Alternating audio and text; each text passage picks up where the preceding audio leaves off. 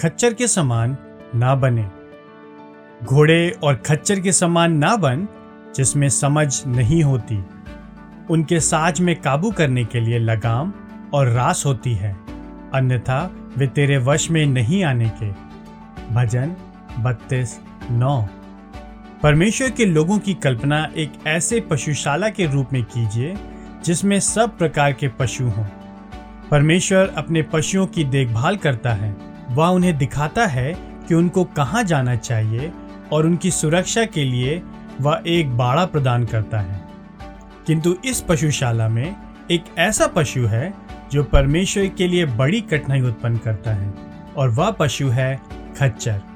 वह मूर्ख है तथा वह हट्ठी भी है और उसमें ये दोनों अवगुण, हट्ठीपन और मूर्खता समान रूप से पाए जाते हैं। अब जिस प्रकार से परमेश्वर को अपने पशुओं को बाड़े में खाने और रहने के लिए ले जाना प्रिय है, वह है उनको यह सिखाना कि उनका एक व्यक्तिगत नाम है और फिर उन्हें उस नाम से बुलाना। मैं तुझे बुद्धि दूँगा और जिस मार्ग पर तुझे चलना है, उसमें तेरी अगुवाई करूँगा। भजन, बत्तीस, आठ।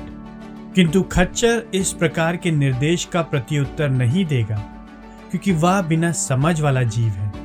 इसलिए परमेश्वर अपनी गाड़ी लेकर मैदान में जाता है और लगाम तथा रास खच्चर के मुँह में डालता है तथा उसे अपनी गाड़ी से बांधता है और उसे बलपूर्वक घसीटते हुए बाड़े तक खींच कर ले जाता है। पर परमेश्वर नहीं चाहता है कि उसके पशु इस प्रकार से उसके पास आशीष और सुरक्षा के लिए आए। ऐसे में एक दिन उस खच्चर के लिए बहुत विलंब हो चुका होगा। वह बुरी रीति से ओलों से मार खाएगा तथा बिजली की चमक से भ्रमित हो जाएगा। और फिर जब वह दौड़ते हुए आएगा, तब तक बाड़े का द्वार बंद हो चुका होगा। इसलिए खच्चर के समान ना बने, घोड़े और खच्चर के समान ना बने, जिनमें समझ नहीं होती है, जिन्हें नियंत्रित करने के लिए लगाम और रास होती है। इसके विपरीत, प्रत्येक भक्त ऐसे समय में परमेश्वर से प्रार्थना करे जब वह मिल सकता है। भजन बत्तीस छ खच्चर ना बनने की विधि है स्वयं को दीन करना।